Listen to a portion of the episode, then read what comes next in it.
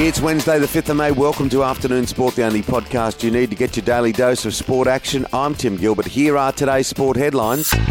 Australian cricket legend Mike Hussey has reportedly tested positive for COVID 19. The 45 year old was working as a batting coach for the Chennai Super Kings in the Indian Premier League. The IPL will take an indefinite pause after several players and staff have tested positive. It comes as India is in the midst of a horror outbreak of COVID 19, shattering case records. A slight bit of bright news, particularly for Australians. The door appears slightly ajar to exit India, with Scott Morrison confirming the India travel ban will likely come to an end on May 15. Australians stranded in the subcontinent, including 30 players, staff, and officials involved in the IPL, could also be offered seats on repatriation flights.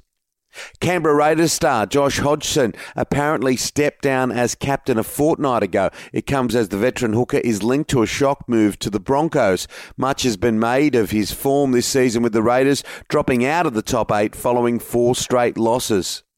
Samoa have stayed loyal to coach Matt Parish for the Rugby League World Cup, rejecting an offer of a coaching team of Andrew and Matthew Johns as well as Sonny Bill Williams. They have decided against the high profile trio, saying the Rugby League Samoa board wish Matt Parish and the team every success as preparations continue for the World Cup later this year.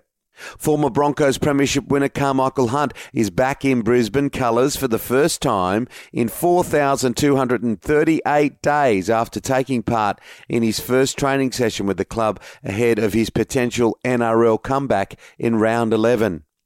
AFL and Fremantle have been forced to hit the road as COVID concerns in Perth play havoc with the fixtures. The league confirmed that the round 8 clash against the Brisbane Lions, scheduled for Optus Stadium, will be relocated to the Gabba in Brisbane. Still haunted by the scenes of the Brumbies celebrating their Super Rugby AU Grand Final win last year, the Queensland Reds are desperate to avoid a similar nightmare in this year's decider. The Brumbies beat the Reds 28 23 in Canberra last year. Australian heavyweight champion Justis Huni says a fight against former NRL star Paul Gallen is the ideal preparation for his Tokyo Olympics assault. Australian motorsport sensation Oscar Piastri has declared his intention to join Daniel Ricciardo in Formula One as soon as next year. Now, the 20 year old from Melbourne is the reigning Formula 3 world champion and has set his eyes on taking out the Formula 2 this year. Victorian country giant James Smith has a real shot to become the next Australian in the NFL after signing a deal with the Tennessee Titans. In the National Basketball League here in Australia, the Adelaide 36ers have beaten the Taipans 92 to 76. Meantime, the 36ers coach Conner Henry has revealed more NBA scouts are preparing to travel to Australia to watch NBL stars like 36ers draft bound rookie Josh Giddey.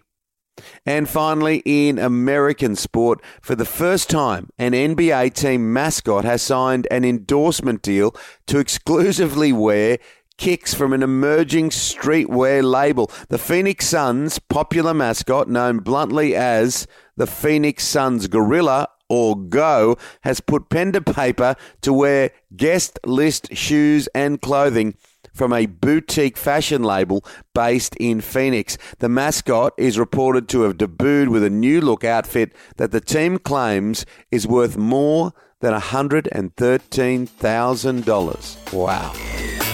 That's it for the afternoon sport headlines. Make sure to join us for our deep dive show, released in the afternoon, Monday to Friday, where I'm joined by my co host and former Australian cricketer, Shane Lee. Today, we are joined by NRL player and radio host Katie Brown and Todd Greenberg, of course, CEO of the Australian Cricketers Association, with all the drama in India. Follow us on your podcast app now so you don't miss it.